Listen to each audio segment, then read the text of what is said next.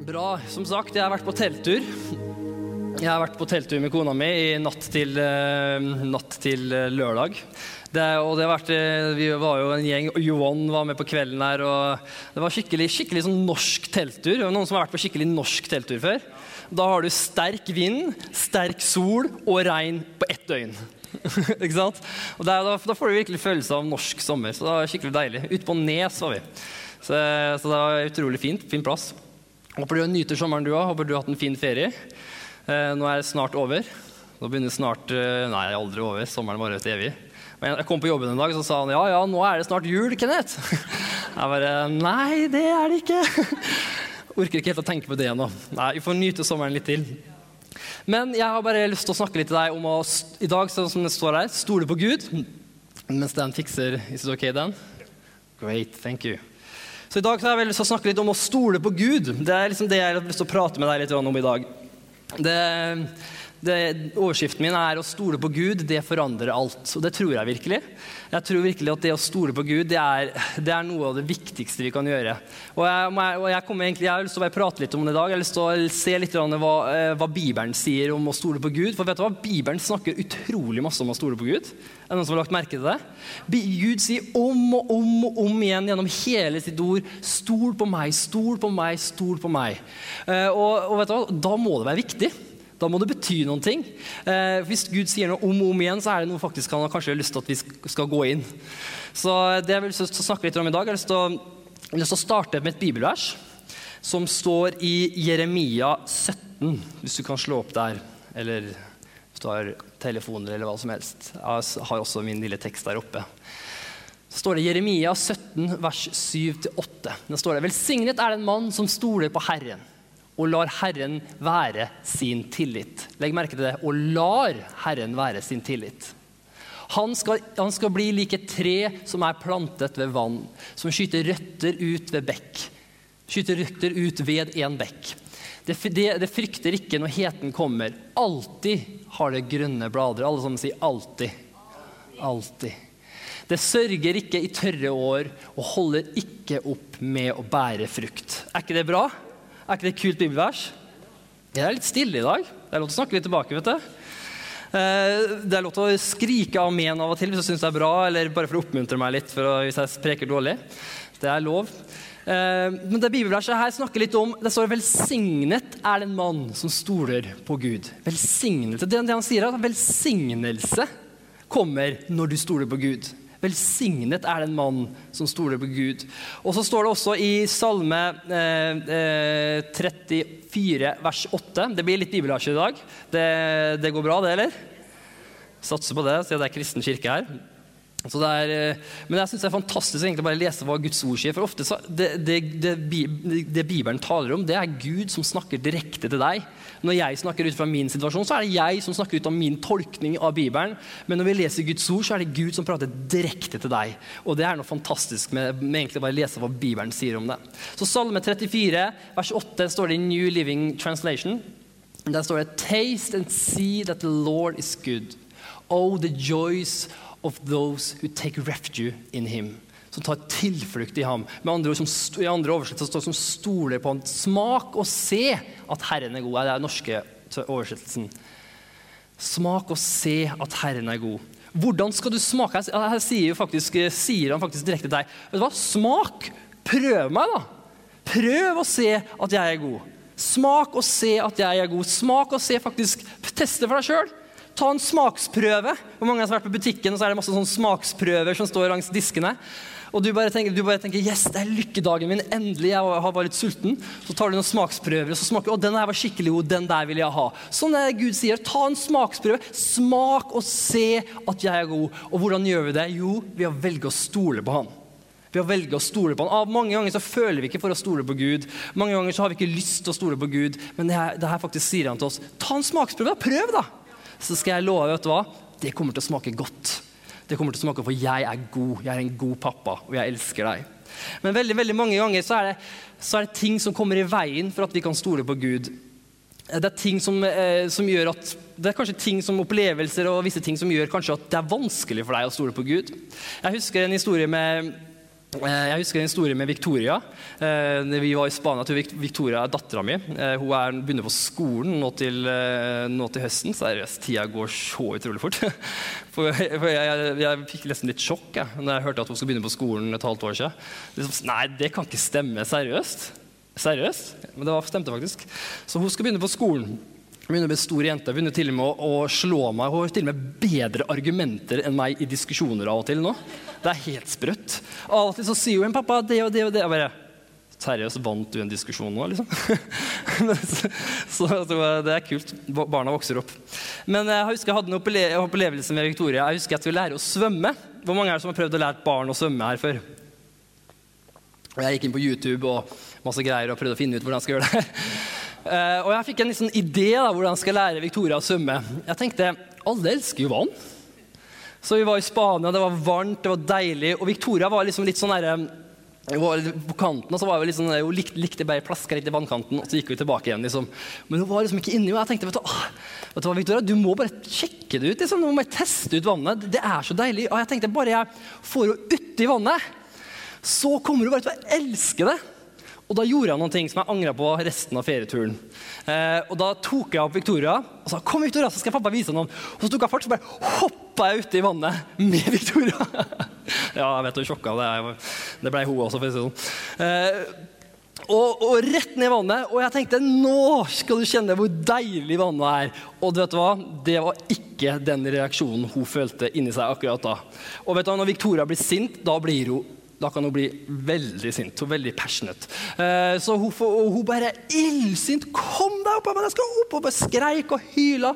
Og resten av den ferien så fikk jeg ikke lov til å røre henne nær vannet. Jeg fikk ikke lov til å ta på henne. Jeg, jeg, tok, jeg, tror jeg, tok, jeg tror det tok tre måneder etter den, eh, etter den incidenten der at jeg faktisk fikk lov til å leke henne i vannet igjen. Det, hun virkelig straffa meg hardt liksom, hele veien. Så, men, hvert, men, i dag så heldigvis så har jeg lært meg andre metoder. Jeg har lært meg at faktisk, du må kanskje bygge opp litt tillit før du gjør det her. Så, så det funka ikke dårlig. Men vet du hva? Jeg tenkte, tenkte, på det, så Ofte så kan det være sånn med mange av oss kristne. Vi har erfaringer, vi har ting som har skjedd i livene våre som er negative erfaringer som vi forbinder med Gud som kanskje er i kirker, kanskje det har med pastorer, kanskje det er med eh, foreldrene dine som har vært kristne, eller, eller venner som har vært kristne, som, som, du kanskje har sett opp til, og plutselig så har de gjort noen ting, eller så har det skjedd noen ting som gjør bare at, at Hva? Det, der er ikke riktig, det der er ikke rett.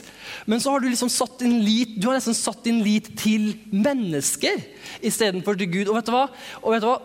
Da blir det feil, for mennesker vil alltid feile oss. Mennesker kommer all, Uansett hvor flotte og fine de ser ut. Du kan bruke en uke med meg i, hjemme hos meg, så finner du ut at det er ikke alltid så koselig å være sammen som meg eller, eller Hanna eller, eller, noen, eller, noen, av oss som er på scenen her. For vi alle mennesker vi er feile, men vet du, sånn er ikke Gud. Gud er ikke som menneske. Gud er ikke sånn at han er en dag som er god, og en dag som er dårlig. Og når han har en dårlig dag, så virkelig da, nei, da er det ikke noe koselig å være sammen med Gud. Liksom. Ja, da, en dag så kanskje er han skikkelig trofast, en annen dag så, så, svikter han deg. Han er ikke sånn i det hele tatt. Gud er en god pappa. Han er kun god. Han er full av kjærlighet. Han er kjærlighet, står det i Guds ord. Han kommer aldri til å svikte deg. Han kommer aldri noen gang til å svikte deg. Og hvis, ikke, og hvis du tillater det, så vil han heller aldri noen gang Hvis du ikke du tillater så vil han aldri forlate deg heller. Så god er Gud. Og vet du hva? Vi, og han, Det hans største ønske er for barna sine, det er at vi skal begynne å stole på ham. At vi skal begynne å ha tillit til ham. For når vi, når vi, stoler på Gud, det som skjer da, da kan han begynne å jobbe i livene våre. For det er nemlig fundamentet, hele fundamentet for at vi skal kunne vokse opp og bli mer og mer lik Gud. Eh, hvis ikke vi stoler på Gud, så, er, så, kan han ikke gjøre så mye. Jeg kunne ikke lære Victoria å svømme når hun kunne stolte på meg. Umulig. Det, da ble det bare slag og skrikking. Men når hun stoler på meg sånn som i dag, ikke noe problem. Ikke noe problem. Jeg husker, nå, nå var vi på, i Spania nå sist. Det var ikke nå i turen og turen her det skjedde. altså.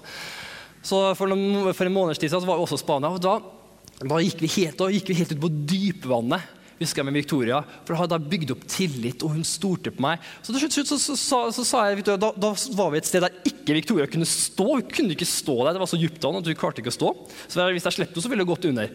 Og da sa Victoria ok, nå skal vi prøve noe. Victoria, nå skal jeg slippe deg, og det eneste du trenger å gjøre, hvis du vil opp, så bare tar du opp hånda sånn her. Og Victoria ja, gjør det! ja, gjør det. Så hva, hva, hva, skjedde? Hun bare stolte på meg så masse at hun tillot meg til å slippe henne ut der hun ikke kunne stå engang. Og så bare tok hun opp hånda og så tok jeg opp. Vet du hva? Det, er fantastisk. Det er tillit. Men Kanskje vi ikke alle er der ennå. Men det å stole på Gud det er en prosess. Det er noe som vi må gå. Det er en vei som vi må gå. Og Gud, men Gud ønsker bare at du skal ta et valg. At, tenker, at du skal starte et sted. For når du starter og du begynner å smake at Gud er god, vet du hva? Da blir du, da du hooked på engelsk. Da blir du hekta. Du vil ha mer. For Gud er helt fantastisk. Ok? Er du med på det her? Så Jeg tenker jeg har tre punkter som jeg har lyst til å snakke om. Eh, det er egentlig bare veldig enkle punkter. Eh, det første punktet mitt er Hva betyr det å stole på Gud? Hva er det det betyr? Og Da vil jeg at vi skal lese et bibelvers som står eh, skal vi se, Det står i Salomors ordspråk, vers 3-5. Det er Message, The Message Bible, oversettelse som jeg har oversatt til norsk. Så um, bear with me her. Så står det Stol på Gud fra bunnen av ditt hjerte. Ikke prøv å finne ut alt selv. Hør på Guds stemme i alt hva du gjør, og i overalt hvor du går. Han er den som vil holde deg på sporet. Ikke tro at du vet alt. Løp til Gud. Løp fra det onde, og din kropp vil gløde av helse, og dine bein vil vibrere av liv. Er ikke det et fantastisk bibelvers? Og det Gud snakker om her, er hva er egentlig å stole på Gud? Jo, det Gud sier her, stol på Gud fra bunnen av ditt hjerte. Ja, han mener? Jo, Gud ønsker Det å stole på Gud betyr egentlig å lene seg på Gud. Lene seg på Han. Og egentlig, og egentlig, tørre å la vekta di, livet ditt, bli lent over på Gud. Det er sånn som i hvert fall jeg ser det. Og når du tør faktisk å lene vekta di på Gud, lene livet ditt på Gud, hva, hva, hva er det som skjer da? Jo, da kan Gud begynne å jobbe i livet ditt. Da kan Gud begynne å velsigne deg. Gud kan ikke velsigne deg hvis du ikke tør å la han, han, han kan bare velsigne deg et, så mye som du tør å stole på han. Og hvis du, bare, hvis du, har ett bein hvis du har ett bein planta her, og så, så, vidt så står du litt sånn her med Gud, som veldig mange gjør, som jeg ofte gjør sjøl, så blir det ofte sånn at OK, Gud, jeg stoler litt på deg, men, men hvis det går gærent, så, så kan jeg iallfall stå sjøl. Da går det greit. Da, har jeg, jeg stoler jeg på meg sjøl. Jeg, jeg, har jo lønn, og jeg, alt går nå greit. Jeg, jeg, stoler på deg, Gud, litt, men, men mest så stoler jeg på meg sjøl.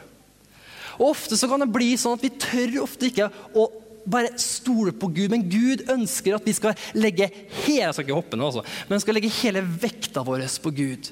Han vil at vi skal kjenne at han kan bære tyngden av hvem du er. Han vil at vi skal kjenne at han kan bære de svakhetene som du sliter med. All de, den bagasjen som du går og bærer på. Gud vil at du skal kjenne at han kan bære det. At han kan ta det, at han kan hjelpe deg, han kan ta deg igjennom. Uansett hva du går igjennom, uansett hvor du kommer fra, uansett hva du har gjort. Du kan stole på Gud. Alle kan det, men det er ditt valg. Du må velge det. Og når du velger det, vet du hva? da kommer det noe som kalles for hvile. Alle sammen sier hvile. Hvile er et resultat av å stole på Gud. Og det er noe som verden desperat trenger i dag. Det er noe som kristne desperat trenger i dag. Hvorfor? For at vi er så opptatt, vi er så, vi er så opptatt Ofte så er vi så opptatt av alt vi skal gjøre og alt vi skal få til. Men, eh, og liksom, vi er så opptatt av gjøre, gjøre, gjøre, gjøre, gjøre, gjøre, at vi glemmer bare å være. Å være Guds barn og faktisk la Han få lov å stole på Han. Og, og, det, og, det, som er greia, Når du tør å stole på Gud, når du tør å sette din lit til Han, og når, i hverdagen og utfordringer som du møtes, og ta Gud med inn i utfordringene dine hva er det for, og det, det Gud ønsker, hva, Han ønsker at du skal lene deg på Han i hverdagen. Ikke nå bare når alt er kaos. Du har prøvd alle andre muligheter, og til slutt så sier du å ja, nå har jeg prøvd alt, så da kan jeg like så godt bare be. Hvor mange har tenkt det før? Ja, da får jeg bare be, da. Da får jeg bare be, da, så får vi se om det funker. Jeg har jo prøvd alt annet. Hva med å prøve det først? Hva med å prøve det før du går til doktoren? Ikke at gå til doktoren. Gå. Hva med å prøve før du går til alle vennene dine og snakker om hvor forferdelig livet ditt er? Hva med å prøve å snakke med han før du gjør det? Hva med å lene deg på han før du gjør alt det andre? Vet Du hva? Kommer, du kommer til å kjenne at han kan bære det du kommer med. Han kan ta det du kommer med, og bære det og ta deg gjennom. For han er en god Gud. Og ikke bare er han en god Gud, han er en allmektig Gud. Han er en Gud som ingenting er umulig. Han skaper av himmel, jord og universet. Ingenting er umulig for vår pappa Gud i himmelen. Og han, han kan gjøre alt. Så, han, så ingenting er umulig for han, og i tillegg så vil han. mer enn noen ting hjelpe deg. Han vil mer enn noen ting ta deg gjennom. Han ønsker det. Ofte så sitter vi der og ja, Gud vil ikke, jeg har vært skikkelig dårlig person. Det sier Gud, ja, det bryr ikke jeg meg om. Jeg elsker deg sånn som du er, og jeg kan ta deg gjennom. Bare kom til meg, stol på meg akkurat sånn som du er. Men du trenger å lene deg på Gud. Vi trenger å lene oss på Gud. Og når, og når, du begynner å gjøre det, som sagt, vet du hva? da kommer den freden og den hvilen som jeg snakker om. Vet du hva? Det, og når, jeg, når Gud opp, åpenbarte det her for meg det med, så Jeg er på vei, og jeg har fortsatt masse å lære innenfor det her. Men virkelig, det her er noe faktisk Gud visste meg for noen år siden. Visste meg at jeg kan stole på Han. I alt hva jeg gjør, så kan jeg stole på Han. Jeg trenger ikke Og vet du hva? Det, det var en life changer for meg. Helt live. Jeg, jeg stressa, jeg jobba, og jeg følte at jeg var bra nok. Jeg holdt på å styre og ordne med livet. Du vet vi kan holde på. Men når jeg lærte meg at jeg kan stole på Gud, vet du hva? Det forandrer alt. Plutselig så, plutselig så blir du mer fysisk avslappa. Plutselig så du, du, begynner å, du, begynner å, du begynner å smile mer. Du begynner å le mer. Du begynner å bli mer fokusert i nuet. Du begynner å se og nyte mer situasjoner som er rundt. Hvorfor? For at du stoler, du slapper av. Du er du, du, liksom, du vet at 'jeg kan kun gjøre det jeg kan gjøre', og Gud gjør resten. Du kjenner at du er avslappet, du vet at pappaen din han tar vare på meg. Han er der for meg, han elsker meg. Og du slapper av hele tida. Og du tenker klarere, du fokuserer bedre.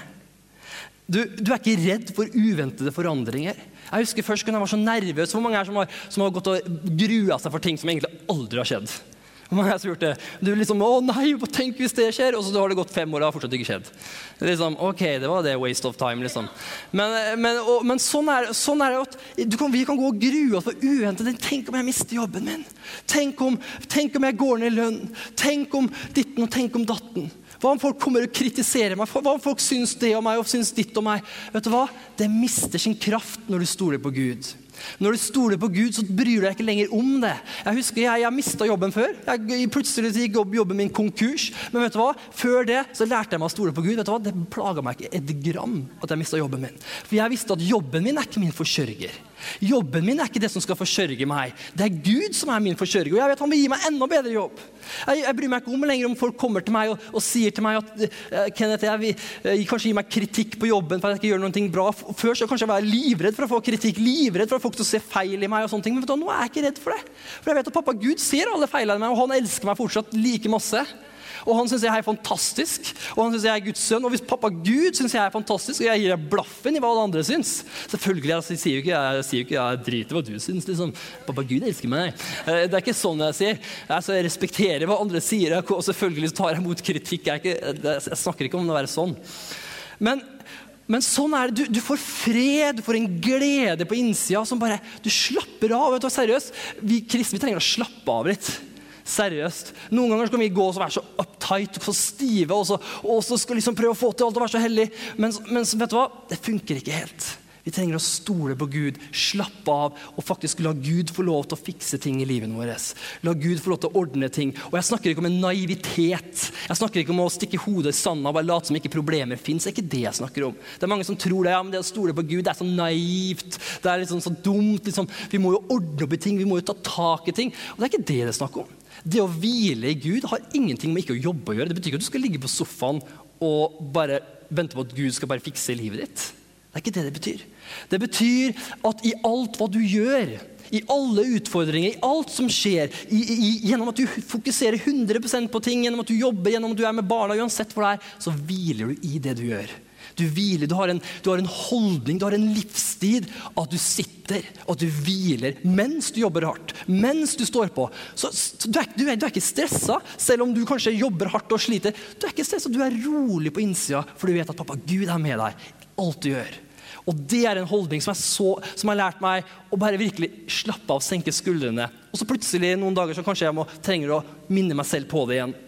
For sannheten er, for sannheten er at for mange tenker at liksom, ja, jeg husker, mange tenker liksom, jeg, ja, men jeg er bare sånn. Jeg er bare sånn negativt innstilt. Jeg er, jeg er bare sånn at jeg fokuserer på det negative og blir stressa. Og, og så er jeg bare sånn jeg er, Men det er ikke sant. Du er ikke sånn. Ikke tro på den løgnen at du er sånn. Det er bare djevelen som prøver å si til deg at du er sånn. Du er ikke sånn. Du er skapt i Guds bilde. Du er, blitt, du er blitt en ny skapning når du tok imot Jesus. og du har fått en ny skapning. Det du har fått nå, er fred, glede, alt det Gud vil ha. Du kan senke skuldrene, du kan slappe av, du kan stole på Gud. Du kan faktisk komme i en krise og ikke få panikk. Du kan faktisk gjøre det. Kanskje ta en liten prosess å komme dit, men du kan faktisk gjøre det. Det er ikke umulig. Jeg husker jeg møtte en på jobben, og han, var, han, han, var jo, han er veldig negativt innstilt. Jeg sier innstilt, for Han er ikke negativ, han er negativt innstilt. Uh, og, og jeg husker han kom, og han kom til meg, han skulle ha ferie. Sommerferie, fantastisk vær. og liksom spurte ja, to uker ferie. Ja, gleder du deg til ferie? Ja, eh, jeg skal ikke si navnet. Altså, tilfelle han hører meg. Eh, gleder du deg til ferie? Bare, ja, jeg gleder meg, men jeg bare så redd for at eh, Jeg vet at når ferien starter, så går den så fort, så begynner jobben igjen, liksom. Jeg bare Seriøst? Du, da tok jeg en alvorsprat med Du, seriøst, vet du, du skal på ferie, og så begynner du å tenke på jobben. Eh, at jobben snart skal starte når du skal på ferie. Du, tar, du Slapp av, ro deg. Du skal på ferie, kos deg. Nyt der du er. Men sa ja, jeg vet at du er så positiv, Kenneth. Og ja, du, du er så flink. Men vet du hva? det er som en kopp med vann. sånn. Når koppen er halvfull, så er det noen som sier halvfull, og noen som sier halvtom. Jeg er den halvtomme typen. Sånn. Og jeg var sånn, vet du hva, Det er bare tull, sa jeg. Du bestemmer selv om den koppen skal være halvfull eller halvtom. Det er du som bestemmer det. Det er du som bestemmer hva er det du velger å tro på. Og det her har veldig mye å si, Men hvis du ikke stoler på Gud, hvis du ikke har noe og her, Da slo det meg, du, Folket der ute de, de, desperat trenger noe å stole på. De desperat trenger ting som kan holde dem og hjelpe dem. Og, det, og ofte så blir det veldig negativt innstilt. Og, så, og og Derfor er det så viktig at så, Han faktisk, når han tok jo den oppmuntringa og sa ja, ok, ja, ok, ja, det skal jeg prøve på. Han har aldri hørt noen snakke sånn før. At du kan faktisk velge om du skal være positiv eller negativ. Men sannheten er at du kan velge hvordan du skal være innstilt. Du kan velge. Og sannheten er det er så mange ganger ofte, Hvis ikke du stoler på Gud, så merkes det. Jeg lover deg, Det merkes hvis ikke du stoler på Gud. Og det er varsellamper som begynner å gå når ikke du stoler på Gud. Og ikke ta den løgnen og si ja, men det er bare sånn jeg er. Ikke gjør det. Ta tak i det. Det når du begynner å bli negativ, negativ, når du begynner å bli frustrert over ting, når du begynner, å, når du begynner liksom å bekymre deg over ting, vet du hva? det er en varsellampe at du ikke stoler på Gud. Bip, bip, bip. Ikke, ikke bare dekk for noe. Nei, ta tak i det. Hvordan tar vi tak i det? Jo, vi tar tak i det ved å si Gud, jeg bekymrer meg for det her. Vær ærlig for Gud. En relasjon. Det å stole på Gud handler om en relasjon. Det handler ikke om hva du gjør og du skal få til masse. Det handler om at du, at du har en relasjon med Gud. Du er ærlig med Gud. Du, la, du, tillater deg selv å være ærlig med Han. Du legger ting fram for Han. Men, samtidig så tar du det Gud har å gi deg. Så kanskje Gud så begynner du å sjekke ut hva Guds løfter sier om den situasjonen. Kanskje du penger du bekymrer deg for, i ditt natt, så tar du Guds løfter og så sier du, Gud, jeg bekymrer deg for det her, men takker deg, pappa, for det du har sagt i ditt ord. Jeg velger å stole på det. Jeg velger å stole på at du er mektig til å gi meg all nåde i rikelig mål. Så jeg har alltid nok til alle ting. Og overflod til all god gjerning. Jeg velger å tro at i dine sår har jeg fått legedom. Sånn, du, da velger du å stole på Gud. Så begynner du å fokusere. Det handler om hvor er ditt fokus. Hvor er ditt fokus? Nå må jeg gå videre, ellers så kommer jeg aldri videre. Så hva betyr det å stole på Gud? og snakke litt om det. Så, og så kommer jeg til neste punkt. er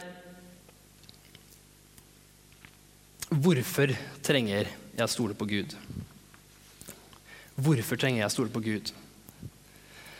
Og vet du hva? At å stole på Gud er plattformen, er grunnfundamentet til at du skal vokse.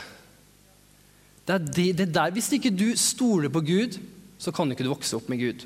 Når du tok imot Jesus, du sa ja til Jesus. Jesus, jeg velger å tro på at du døde for meg på korset. Jeg tror at du tilga meg all min synd. Jeg tror at du er min herre. Da ble du en ny skapning. Alt ble nytt. Hva skjedde? Da ble du en babykristen. Babykristen. Og sannheten er at babyer er nydelige skapninger, er det ikke? Vi, faktisk, vi venter en baby nå. Vi vet ikke helt kjønnet, men uh, vi, vi, satser på at det blir en gutt, så det blir guttefamilie. Det er, det er liksom på kanten nå. Blir det gutt, så blir det guttefamilie. Blir det jente, så blir det jentefamilie. Da blir det liksom bachelorette og sminking og negler og sånn. Blir det gutter, så blir det guttetur liksom, og sånne ting. Nei, ja, det er samme for meg også hva det blir. altså.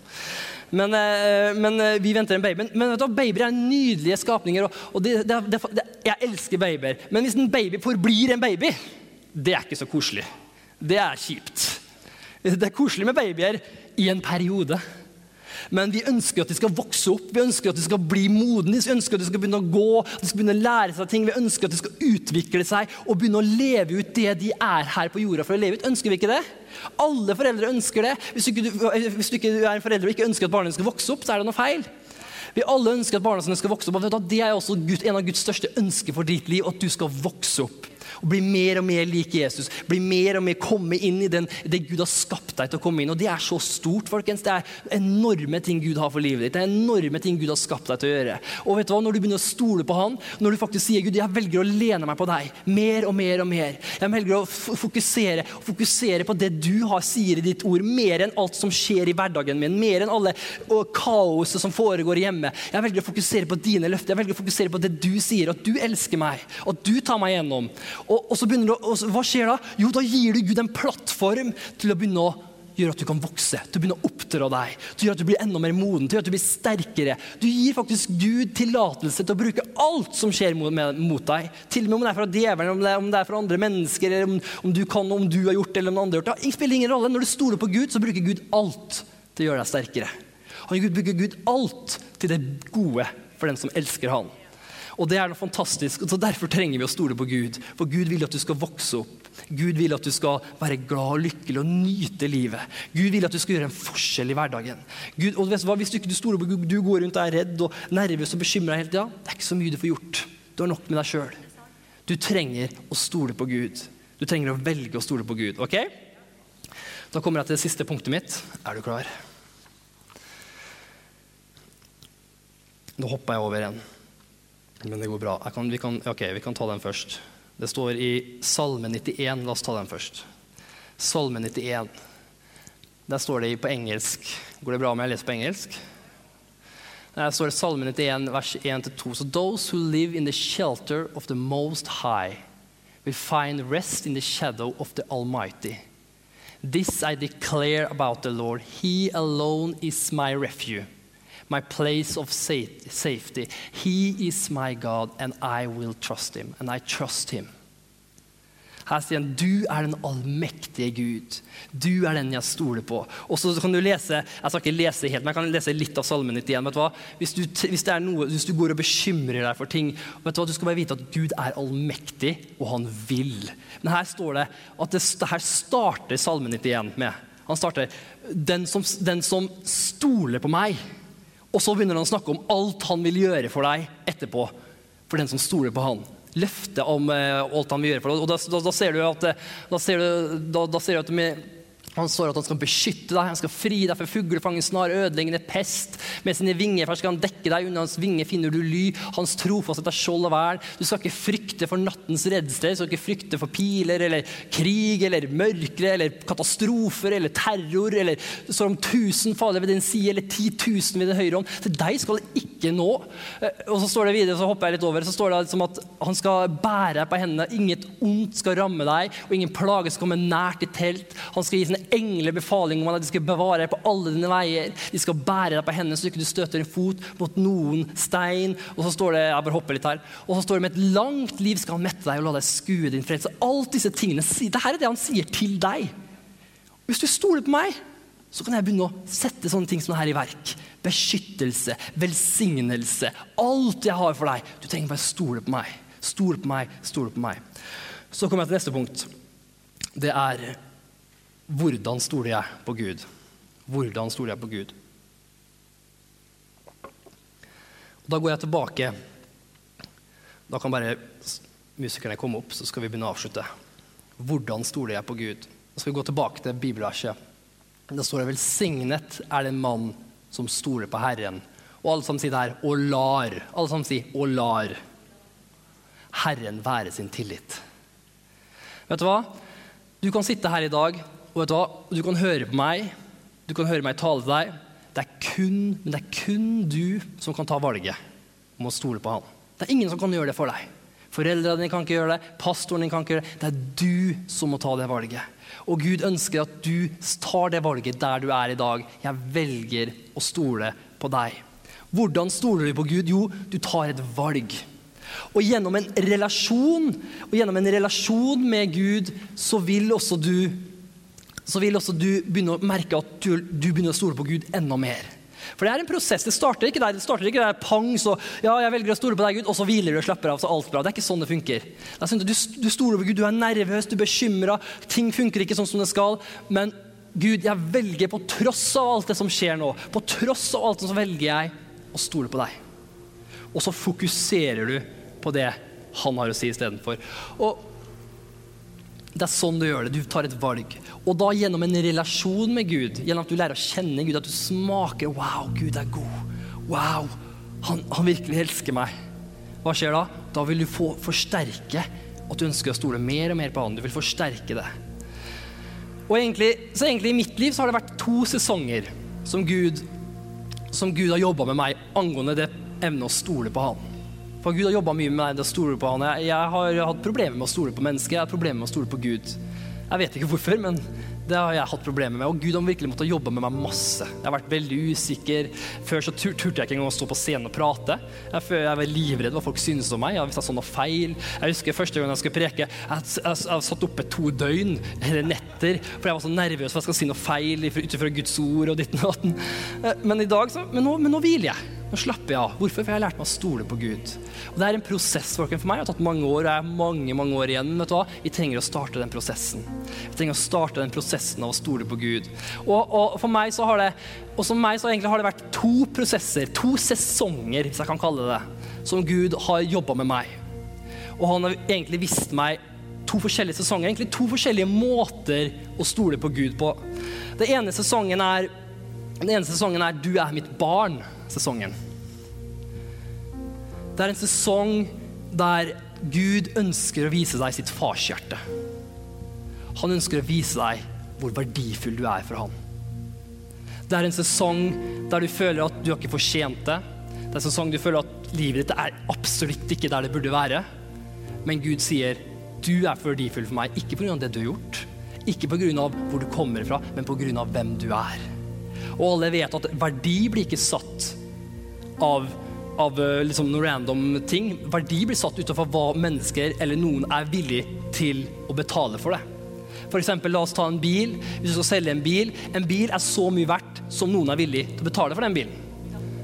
Et maleri er så mye verdt som noen er villig til å betale for det maleriet. Jeg skjønner ikke at noen er villig til å betale millioner for en prikk, men det er det. Det er det. Og da er det verdifullt. Det er verdifullt for at noen er villig til å betale millioner i kroner for noen som har tegna en runding på et hvitt lerret. For, for den personen så er det verdifullt. Og for sånn er Gud for deg òg. Du, du, må aldri se på deg selv som at 'jeg er ikke verdifull'. Jo, du er så verdifull. Husk på det. Gud gikk konkurs i himmelen for å betale for ditt liv. Han, ga, han, har gater av gull, han har alt rikdom du kan tenke deg. Han kunne gitt hva som helst, men hva ga han? Han ga sin enbårne sønn, Jesus Kristus, som døde for deg. Han ga alt han hadde. Det mest dyrebare han hadde, ga han for deg. For deg.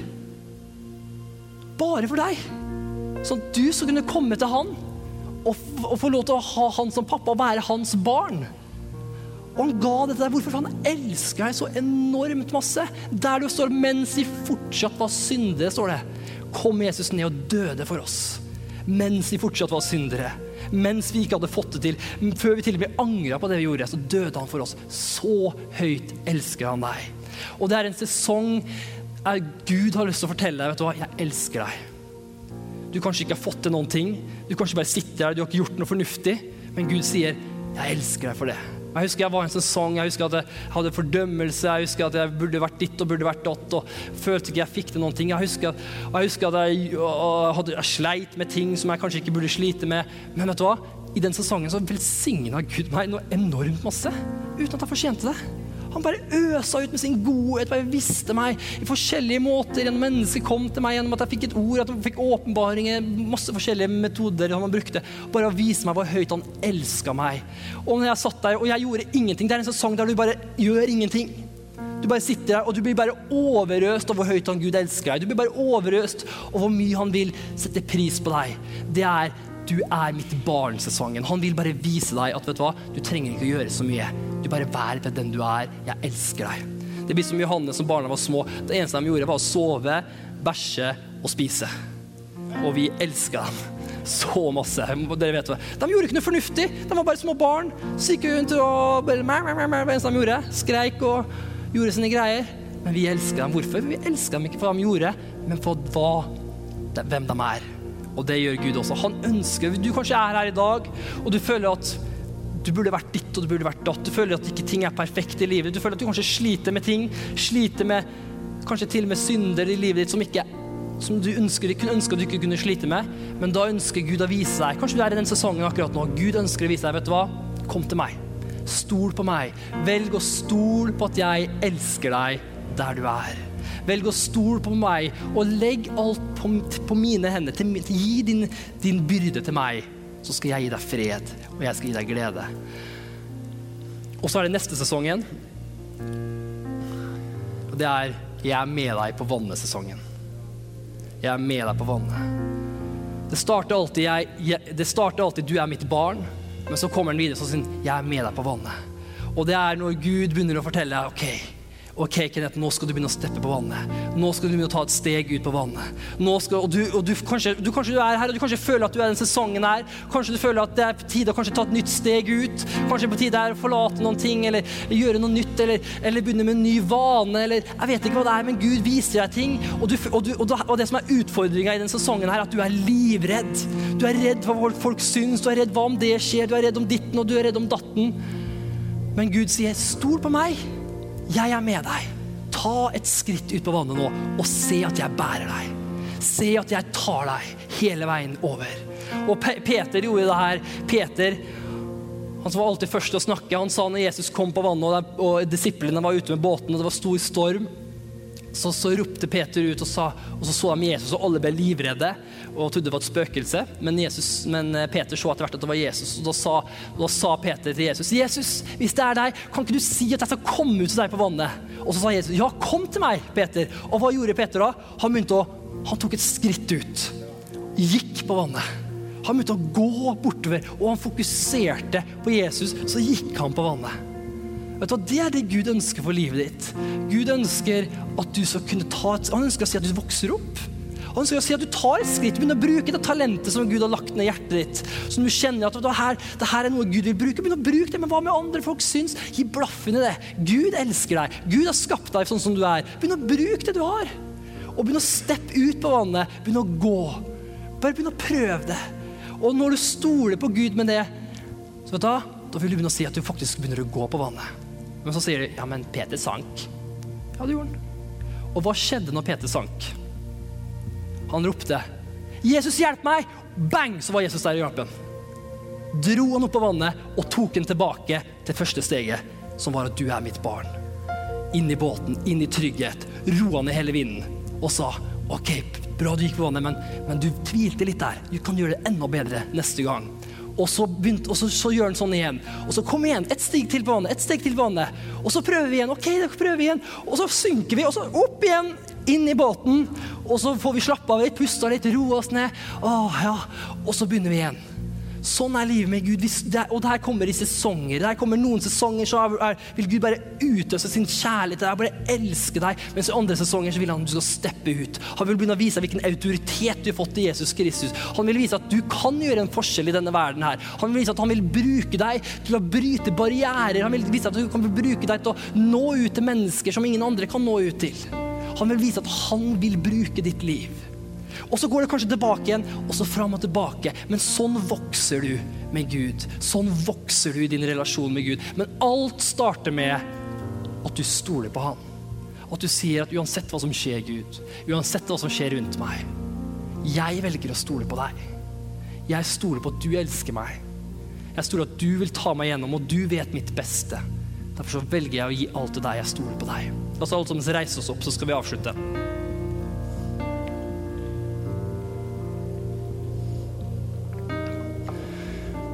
Så hvis du er her i dag, at vi alle egentlig er der, og at vi trenger å stole mer på Gud. Det tror jeg vi alle Jeg trenger det.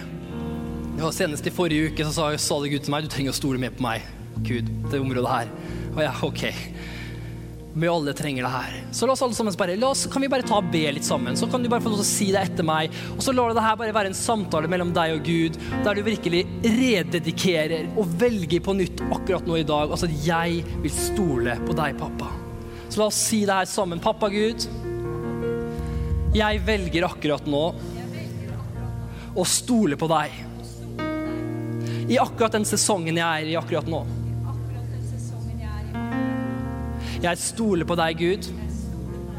Uansett omstendigheter. Uansett om ting ikke skjer sånn som jeg vil.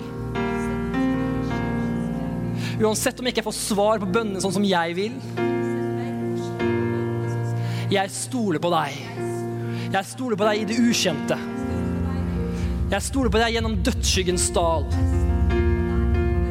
Jeg stoler på deg uansett hva som skjer. For du er min pappa, og du vil aldri svikte meg. Og jeg takker deg for det. I Jesu navn. Amen. Amen. Da skal du, Erik, få lov til å ta, ta over. Takk for meg.